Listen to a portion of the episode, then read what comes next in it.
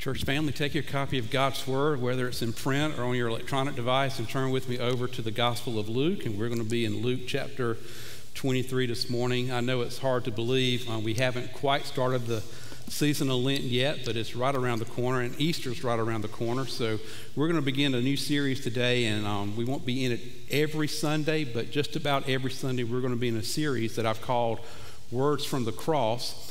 And what we're going to be doing in this series is we're going to look at all the, the seven statements that Jesus made while he was on the cross of Calvary, dying in my place and dying in your place for, for all of our sins. So, uh, it, as we look at these particular statements uh, over the next couple of weeks, there's going to be one particular word that I want you to take home that's going to kind of encapsulate all of those seven statements that our Lord made while he was on the cross. And the word for us today is the word forgiveness. And we're going to be in Luke chapter 23, verses 33 and following. Uh, I want to read to you before we dive into our particular text today the seven statements that Jesus said from the cross in the order that most theologians believe that Jesus said them. So just listen to these. The very first one is in our text for today, Luke 23, verse 34, where Jesus says, Father, forgive them, for they do not know what they're doing. And then the second statement that Jesus made from the cross is also found in Luke 23.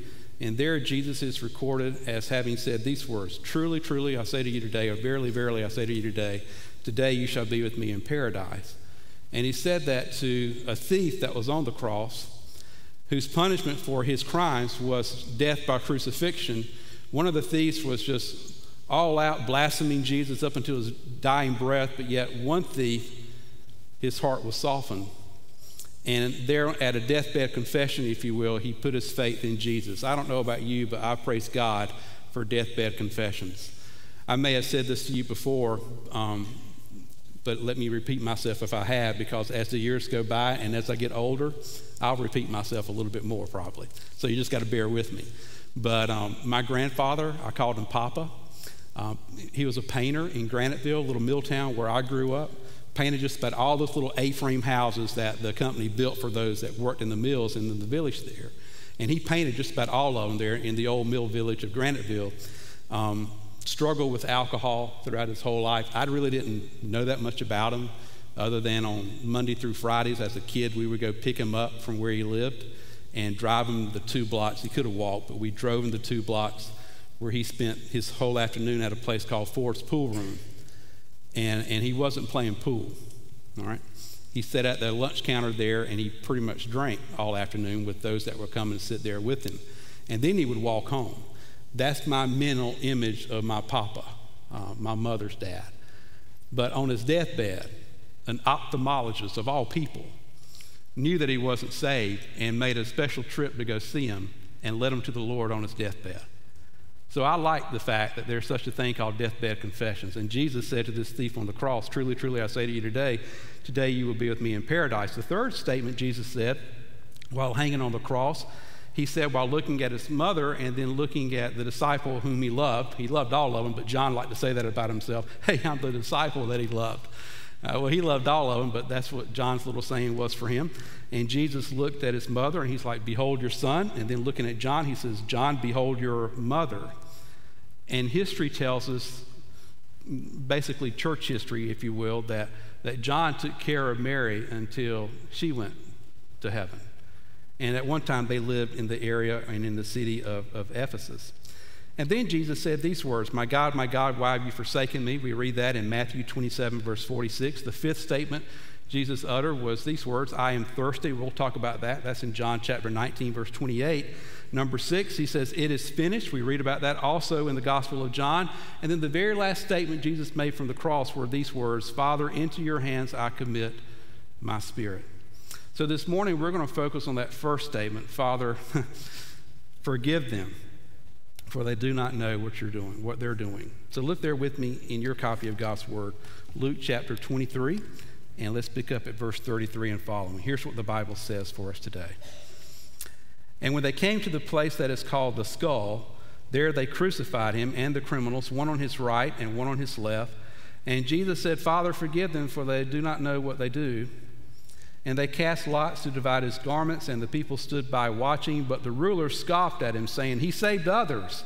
Let him save himself, if he is the Christ of God, his chosen one. And the soldiers also mocked him, coming up and offering him sour wine and saying, If you are the king of the Jews, save yourself.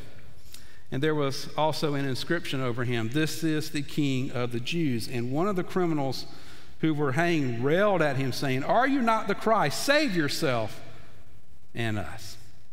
Would you pray with me? Father God, um, I pray this morning that I will not say or do anything that will take away from what you want to accomplish today in our hearts. So, Lord, would you just meet us where we are? Speak to every precious soul that is here. They're not here uh, just because of happenstance. They're here, I believe, because you've guided them to be here today. You put a desire in their heart to be here. So, Lord, as we sit for a few minutes under the preaching of your word, may your Holy Spirit and may your precious word be our teacher this morning. We pray in Jesus' name. And if you agree with that, would you say amen? Amen. Verse 34 again Father, forgive them, for they do not know what they're doing. And I'm going to kind of paraphrase that, if you will. Uh, but there again, Father, for, forgive them. They have no idea what they're doing. Have you ever struggled with forgiving somebody? I think if you've ever lived life long enough, you're going to struggle with forgiving somebody. Even though we know we need to forgive, every now and then we struggle with forgiving because, truth be told, it's hard to forgive somebody that's hurt you. And it's hard to, especially forgive someone that's hurt people that you love, like your, your kiddos or people in your family. It's, we sometimes struggle, I think, to forgive someone that's hurt us. Many reconciliations, I think, have broken down because people are just not prepared to offer that olive branch. They just aren't prepared to not only give forgiveness, but even sometimes to receive forgiveness. I heard about a fellow that was complaining to his buddy, and he said, You know what? I can't stand when me and my wife argue. She always goes historical on me. And his friend said, You mean hysterical? No, I mean historical. She always brings up things in the past that I did that hurt her. there again, Jesus says, Father, for, for, forgive them not just this once in this one occasion, but, but Father, you just forgive them for they do not know what they're doing. When it comes to forgiveness, I submit to you, Jesus is our model. He is our prime example of what it means to forgive someone that has hurt us. So when he is praying for forgiveness, notice that nobody's asking for forgiveness there at the foot of the cross.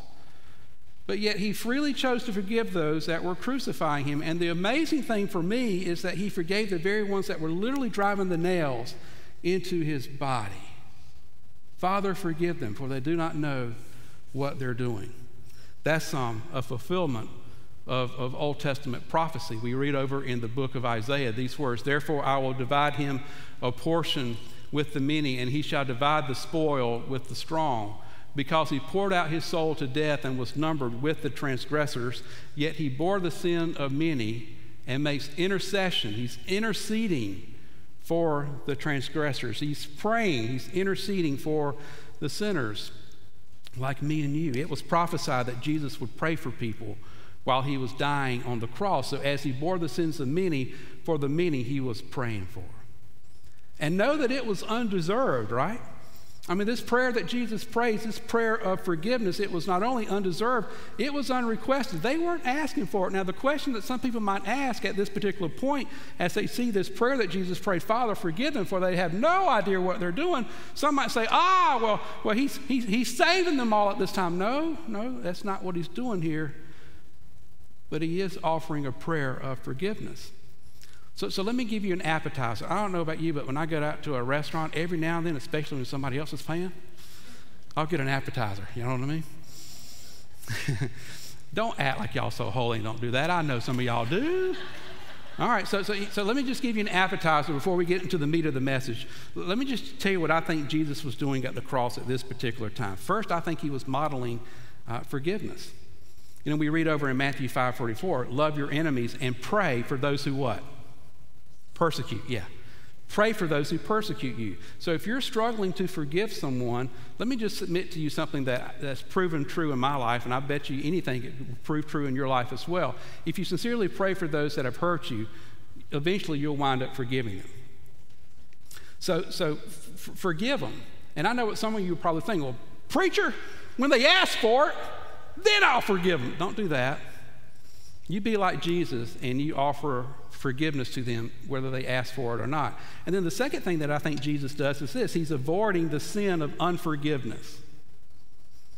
He's avoiding the sin of unforgiveness. I believe even when He was on the cross for me and for you, he, he had an opportunity to sin, but he didn't because he was perfect, right? Otherwise, he wouldn't have been our perfect sacrifice.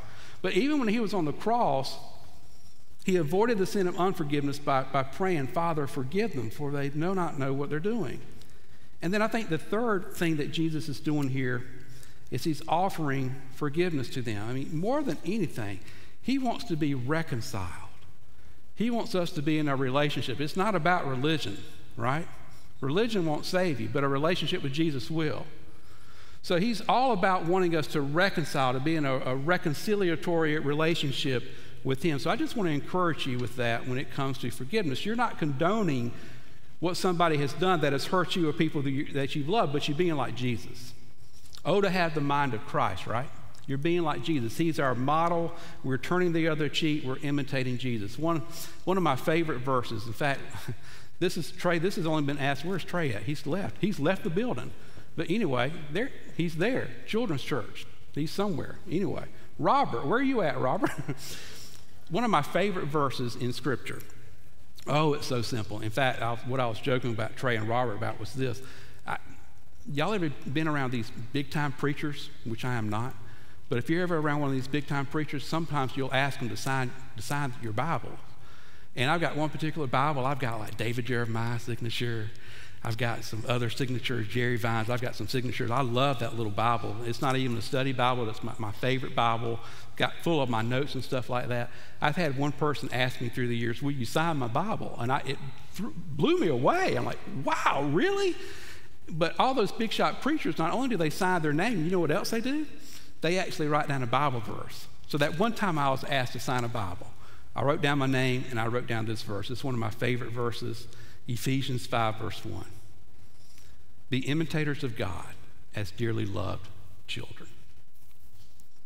So, just as a child, I'm, a, I'm to imitate my heavenly Father. What a testimony to emulate Jesus when it comes to forgiveness. Father, forgive them, for they do not know what they're doing. So, let's talk about this prayer of Jesus. If you're with me, say amen if you are. I hadn't lost you, have I? All right, so let's talk about this prayer of forgiveness. First of all, know that it is a, it's a painful prayer. I mean, Jesus didn't pray this prayer on a bed of comfort. And he wasn't on the couch like some of us will be tonight watching the Super Bowl. He, you know, he wasn't on a, a comfy couch. You know, you might would have bought at Society Hill there at that wonderful furniture store over there. He wasn't on a couch like that that was just so posh and comfortable praying a prayer. He's on a cross. And I don't think Todd, Todd's a great carpenter up there, I don't think that cross would have been smooth like this surface here. He, he, his back was already beat to death, but yet he was on that cross.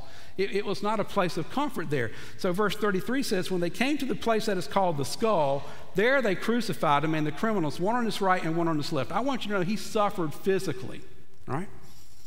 I mean, indescribable pain Jesus went through there on the cross for me and for you. The Roman soldiers are already beaten with the cat of nine tails, which wasn't just a whip. Like some of y'all got spanked as a kid, right? Uh, your daddy, I can vividly remember people that kept me for in, when I was in first grade. Whenever some of those, his, whenever the boys that I hung out with did wrong, I could hear the belt still coming out of Don's pants there, and that was the thickest belt I've ever seen in my life. I never got spanked, I got pinched. Mama watches. You remember that, Mama? Just pinched me. Anyway, I never got spanked, I just got pinched. But, but this belt, this belt was like, this was no belt like you would imagine. This was a cat of nine tails, and it was embedded with glass and with pottery and all this other stuff like that. And when that cat of nine tails went against your back, it didn't just whip you, it ripped flesh and muscles. So when he was on the cross, he was already enduring physical pain because his back was just mutilated. And then they put a crown of thorns upon his head. And any of you know that's in the medical field, if you got like a some type of cut on your forehead, you're thinking you're dying because there's so much blood. We went through a couple of years there before we ever went on vacation. It always happened. One of our kids would have a head injury. I kid you not. There was one time when John was trying to ride over with his little battery powered truck or tractor that it was, trying to ride over a basketball. Why? I don't know. He was a kid. And in doing so, a battery fell out of the compartment, hit him on his forehead. We thought he was dying to death. He's so much blood. It's amazing what super glue would do, but that's exactly what we did. We called the doctor and they glued his little forehead back together. But, but anytime you got a head injury, there's blood, and you can imagine how gruesome that looked on Jesus' face. The Bible tells us they took a reed, which was a mock scepter, and not only did they have that in his hand, but they beat him with it. They plucked out his beard, which was prophesied in the book of Isaiah. They, they pierced his hands and his feet. When they fastened him to the cross, they stretched out his arms, and many theologians believe that when they did that, it just dislocated his shoulders. And then they attached him to the cross beam, they attached him to that beam then to a vertical beam, and they positioned him in such a way that was just unbearable. Just even to breathe was a struggle because his tendons were already severed, but yet he's having to pull himself up just to catch a breath, and in doing so, he's in excruciating pain. And if that wasn't the worst, he also was enduring spiritual pain.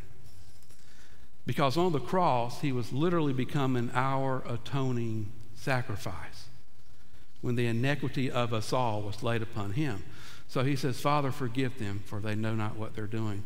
You know, Herschel Hobbs is an old, great Southern Baptist statesman, and he once said he was forsaken by God momentarily so that we would not be forsaken by God eternally. Aren't you glad that Jesus paid it all? Aren't you glad? I mean, oh, the love that drew salvation's plan. Oh, the grace that brought it down to man. Oh, the mighty gulf that God did span at what? Calvary. It, it, was a painful prayer that Jesus prayed, but not only was it a painful prayer, it was an intimate prayer as well. Look at verse 34. He calls God Father. Now, my kids don't call me Father. But I tell you what, when they would call me daddy, oh, my, just got weak in the knees. Y'all know what it's like when they call you daddy? It's, it's a term of endearment, it's, it's very intimate. And, and here, basically, Jesus is calling his father Abba. He said in John 10, verse 30, I and the Father are one. And that word Abba is just an intimate word. It's like your children calling you daddy. You know, um, prior to this, Jesus was in the Garden of Gethsemane, and he prayed in Mark 14 36, Abba, Father, all things are possible for you. Remove this cup from me, but yet not my will, but your will be done. So he, he, he prays, Abba, Father. Jesus taught us to pray in the Lord's Prayer, Abba, Father, or, or Father. Prayer, prayer, prayer is a language of intimacy. So when Jesus in Matthew 6 6 prayed, he said, Shut, shut your door He's telling us about prayer. Shut your door and pray to your Father. Pray to your Abba who is in secret, and your Abba who sees in secret, uh, when you pray, will, will, answer you accordingly. So, so this is just really, an, as you see on the screens, an intimate prayer that Jesus is praying to his Abba, to his Father. You know, you, you might have the best marriage possible, and I hope there are times in the year that you set aside just to get along with your, to get along and alone with your spouse, right? Uh, and, and you invest in your marriage, if you will. But, but you might have the best marriage in Cheraw. you might have the best marriage in all of South Carolina, but I'm telling you, ultimately, the intimacy you, you need to have in your life is with your Abba. It's with your God the Father. And through the Son, and if you get those relationships right, if you get that relationship right, all the other relationships, even with your spouse, are just an added blessing. The deepest part of you must be intimate with God, your Abba. He is your loving Heavenly Father. This was a painful prayer, but it, but it was intimate. He's calling upon his Father. But not only was it an intimate prayer, it was a selfless prayer. Again, looking at verse 34, this is his darkest hour, and notice who he's praying for. He's not praying for himself. At this darkest hour, Jesus is praying for, for others. He's our intercessor. And the greatest thing you can do for somebody else is to intercede for them. You know, a couple of years ago, y'all remember when Franklin Graham was traveling to the different state capitals holding the prayer rallies? You know, I, I, went to that in Columbia. Man, it was a cold day. Cold as all get out. But we were there and we took a busload of folks from Hartsville up there and we went to that prayer rally. And I remember one of the things Franklin Graham said was something like this My dad, my daddy would love to be here today. But he can't. You know, he was getting up there in age, and, and because of his age and his health, he wasn't really able to go out and do what he's accustomed to doing. But Franklin Graham said this about his dad. He says, He's got a new ministry, and it's the ministry of prayer. Every now and then I can almost imitate Billy and Franklin Graham. I almost did it just then for you. It's the ministry of prayer. You, you might be here today or you might be watching us online thinking, you know, I just can't do the ministry in the church I used to do. I get it, it happens, right? But there's one ministry all of us could do, and that's the ministry of prayer. If you ever want to know how you can be a blessing to me and my family and to this church staff and just to this church in more than anything, just pray for us. You know, lift us up. I've never met a pastor that said, I don't want you to pray for me. So you pray for us. I mean, and Jesus is our model. He's our intercessor. Hey, by the way, y'all know what we do on Wednesday nights? Wednesday nights in the old sanctuary, um, I give a, a brief devotional. It might be a little bit longer every now and then, but basically it's brief. And then we break up in groups and we intercede for you. If there's prayer requests that come into the office, if there's prayer requests you share with the staff from your Sunday school class, from your small group, we, we take time to break up into groups and we intercede for you. And that's exactly what Jesus is doing here. It's a selfless prayer, it's a prayer of intercession. We read over in Romans 8 33 and 34 these words Who is to condemn? Christ Jesus is the one who died. More than that, who was raised? Who is at the right hand of God? Who indeed is interceding for us? So, so know this Jesus prays for you. And it's a prayer of, of, intercession. We read over in 1 John 2, verse 1, these words My little children, I'm writing these things to you so that you may not sin. But if anyone does sin, if anyone does sin, we have an advocate with the Father. And, and what's his name, church? His name is Jesus, yeah. And then we read over in Hebrews 7 25 these words Consequently, he is able to save to the uttermost those who draw near to God through him, since he always lives to make intercession for them. So when Jesus is on the cross, he's, he's praying for, for us. He's praying for others. It's a selfless prayer that he prays. But then another part of this prayer that Jesus prayed was that it was a repeated prayer. He said, wait, wait, wait, wait. In, in the scriptures here, in, in my Bible, red letter words of Jesus, it only says it once. Father, forgive them, for they do not know what they're doing. I, and, and I get that, but then in the Greek, and I'm not that smart to really know it, but I study others who are a whole lot smarter than me. And in the Greek, this is the imperfect tense. So basically, Jesus just didn't say it once. He said it over and over again. Y'all know what that's like to say something over and over again, right? You know when your blessings, your little kiddos come up to you and like, hey, can I, can I have some money? A couple hours later, hey, can I have some money? My friends are going to the movies. This is before COVID, right? We're going to the movies. And we want to do this out there. Can I have some money? And then just a few minutes later, say, hey, now can I, can I borrow the car? And over and over and over again, they're just kind of nagging you. Not that they don't nag, right? They're blessings. But they're just repeatedly asking something. Can y'all identify with that? When your kids or somebody's just constantly asking for this, that, or the other.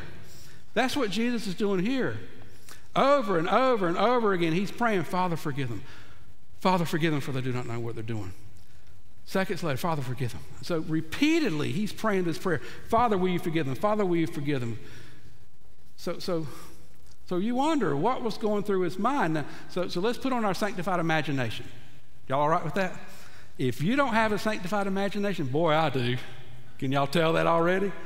So let's put on our sanctified imaginations, if you will. Who was he praying for? I think he was praying for people that had offended him. I think he's avoiding, as I said earlier, the prayer of, or, or, he's avoiding unforgiveness, the sin of unforgiveness, and he's praying for, for others. He's praying for those to repent of their sins and to place their faith in Jesus there, even as he was dying on the cross. I think he prayed for Judas. You know, the Bible says of Judas that he is the son of perdition. And I believe, just based on my studies of Scripture, I believe that Judas is in hell today. But still, Jesus prayed for him. I mean, I mean, here's a man that spent so much personal time with Jesus, and yet he sold his soul for 30 pieces of silver. And then what did he do? But he betrayed Jesus with a kiss. But I believe Jesus prayed for Judas. You ever wondered? Ever wondered how close you can get to heaven and miss it? Ever wonder that? You know, I, I think you can kiss the door of heaven and still go to hell. You say, what's your example of that? Judas is the example because the Bible says he kissed the door to heaven. Jesus says, I am the door.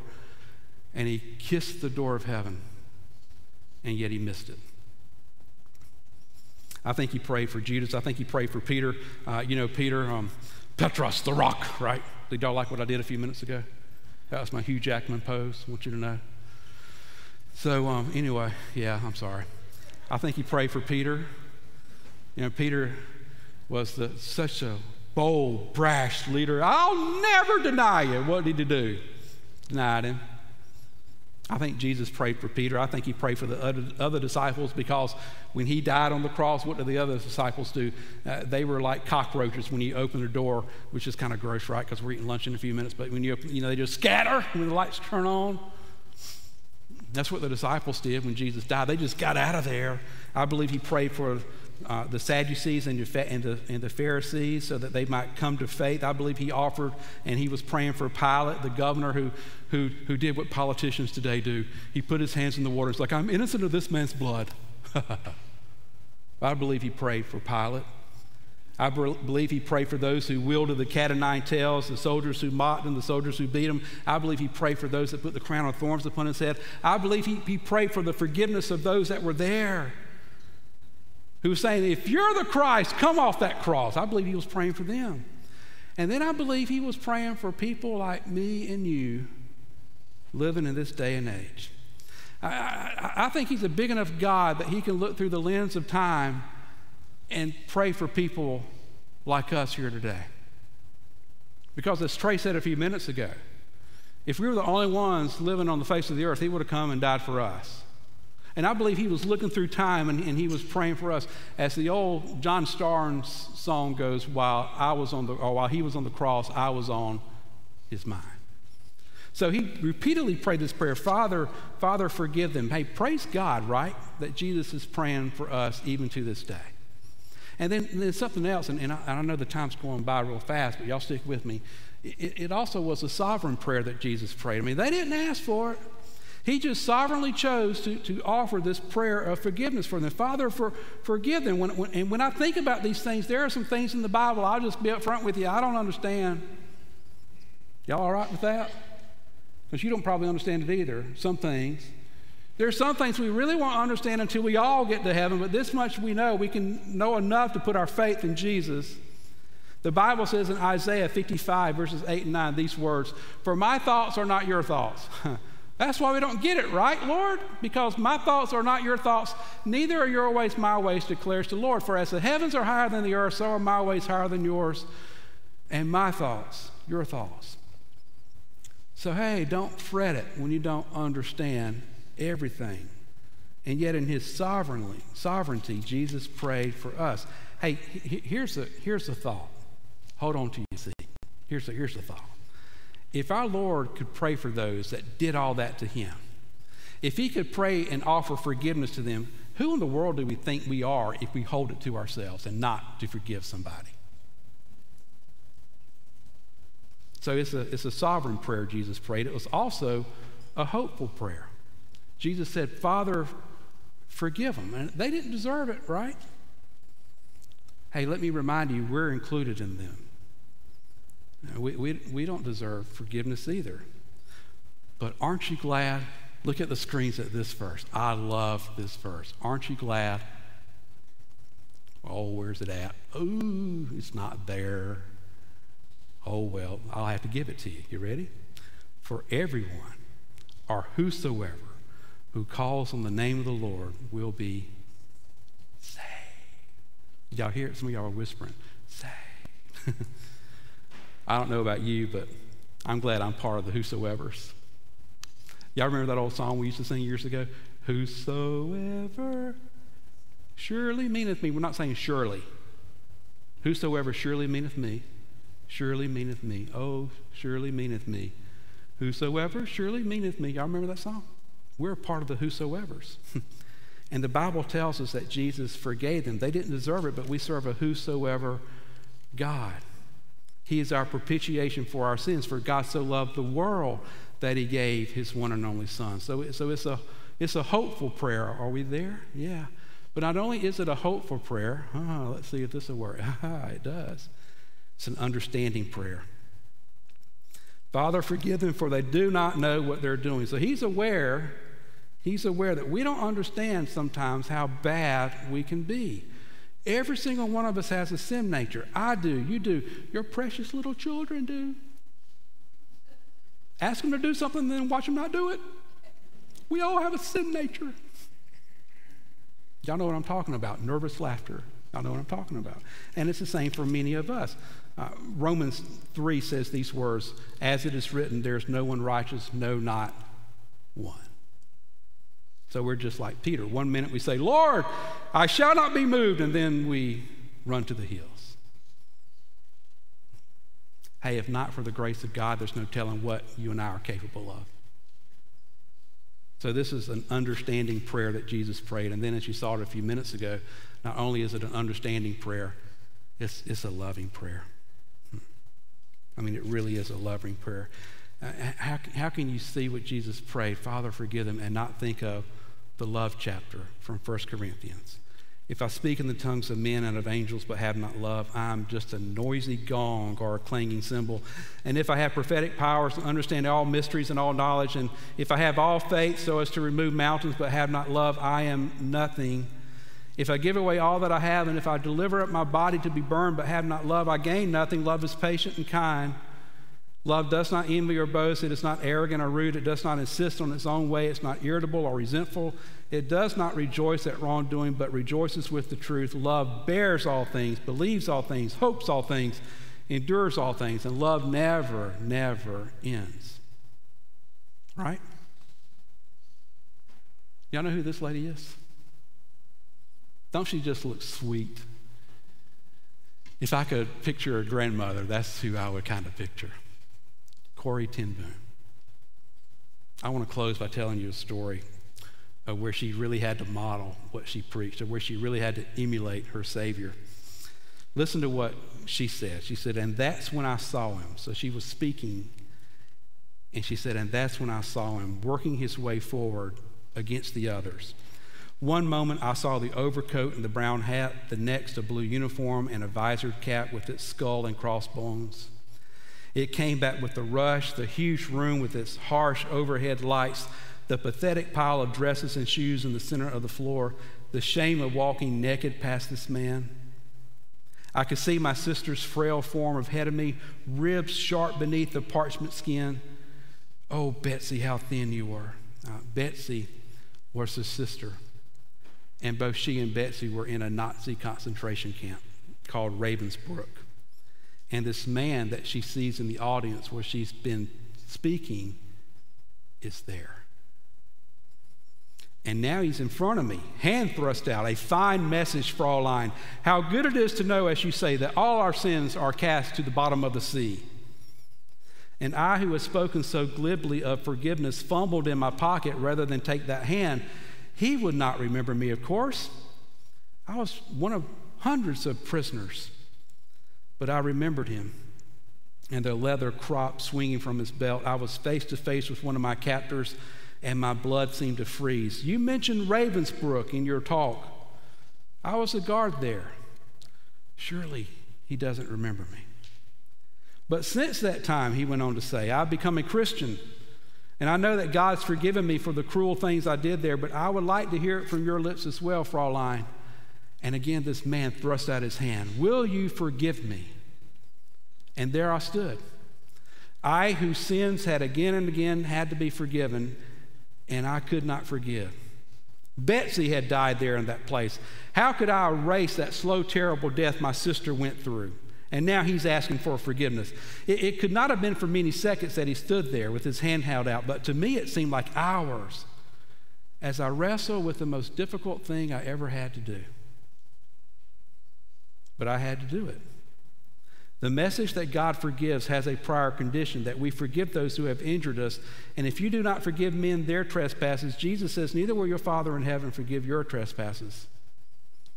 And then listen to what Corrie ten says. She says, I knew it not only as a commandment of God, but as a daily experience. Since the end of the war, I had a home in Holland for victims of Nazi brutality. Those who were able to forgive their enemies were able to return to the outside world and rebuild their lives no matter what the physical scars were on them.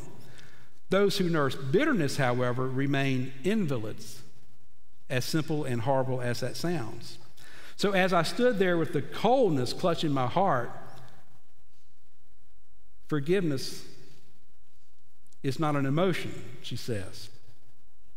Forgiveness is an act of the will, and the will can function regardless of the temperature of your heart. Help, I pray silently. I, I, can lift my hand, that much I can do. You supply the feeling, Lord. And so, woodenly, mechanically, Corrie ten thrust out her hand and this is what she said. The most incredible thing took place. The current started in my shoulder, raced down my arm, sprang into my, into my hands, and I felt like they were going into his hands as well. And then this healing warmth seemed to flood my whole being, bringing tears to my eyes. And I cried out, I forgive you, brother, with all my heart. And for a long moment, Corrie ten Boom says, we grasped each other's hands, and the former guard and the former prisoner, and I had never known God's love so intensely as that moment. Now, I want to ask you to do something, if you will. I want you to just bow your heads and close your eyes. And if possible, no one moving around. I just, I just want you to hear me speak. Every head bowed, and every eye closed. And I just want you to imagine something with me, if you will. Even if you're at home, I would ask you to do this as well. Just imagine that you are in front of somebody that has hurt you immensely. Just bring a picture of that person up in your mind, if you will. Bring the picture up in your mind of that person that's hurt you or your loved one so much, and you, and you just really need to forgive them, but you, you haven't never done that. And now I want you to picture that person. Are you picturing them? And then, then picture that person that's hurt you so much as if they're in a cage of unforgiveness that you've locked them in and you placed them there. And every, now, every once in a while, you might you know, talk about them and you might run across them. I'm not asking you to agree with what they did to harm you or to cause you pain. But I want you to go to that cage that you placed in, that cage of unforgiveness, and I want you to take Jesus with you. And I want you to open that door and you remember that Jesus has forgiven you. How can you not choose to forgive them? If you've never forgiven a person that's hurt you, would you do that right now just in the silence of this place? Just in your heart, will you just in, in, your heart, will you just cry out their name to God the Father and say, Lord, I forgive them. Help me to forgive them and move on. Still, if you don't, if you can just stay where you are and just listen to my words, and as you're picturing that person or persons that's hurt you, look, look them in the eye, and with Jesus watching both of you, say to that person in Jesus' name, I forgive you. And then ask Jesus never to let you put them in a cage again. You doing that? It doesn't mean that you're condoning what they've done. It doesn't mean you're condoning the hurt and the pain they brought upon you or your family. But it does mean that you can now walk away from them, having forgiven them in peace. Still with every head bowed, no one moving around. Some of you know this old hymn. And if you know it, sing it with me, and then we'll, then we'll close with an invitation. But if you know this old hymn called Blessed Redeemer? Sing it with me. Up Calvary's mountain, one dreadful morn, while Christ my Savior, weary and worn, facing for sinners death on the cross, that he might save them from endless loss. Blessed Redeemer, blessed Redeemer, sings now I see him on Calvary's tree, wounded and bleeding, for sinners pleading, blind and unheeding, dying for me. Heavenly Father, help us to model you and to offer forgiveness to those that have hurt us. I pray for those that have been listening to this message today. Lord, I pray that our hearts were, were soft and we heard and we heeded the message that you have for us today. And Lord, for some of us, it's been really, really hard to move on and forgive people that have hurt us. But Lord, help us to be like you, to turn the other cheek, and to take this person out of a cage of unforgiveness so that we can move on with our life, living the life that you would have us to live with a joy and peace, with the fruit of the spirits just being evidence in our life. So, Lord, will you just help us to forgive those that, that you love and help us to forgive other people as you have forgiven us? We pray in your precious name. Amen and amen.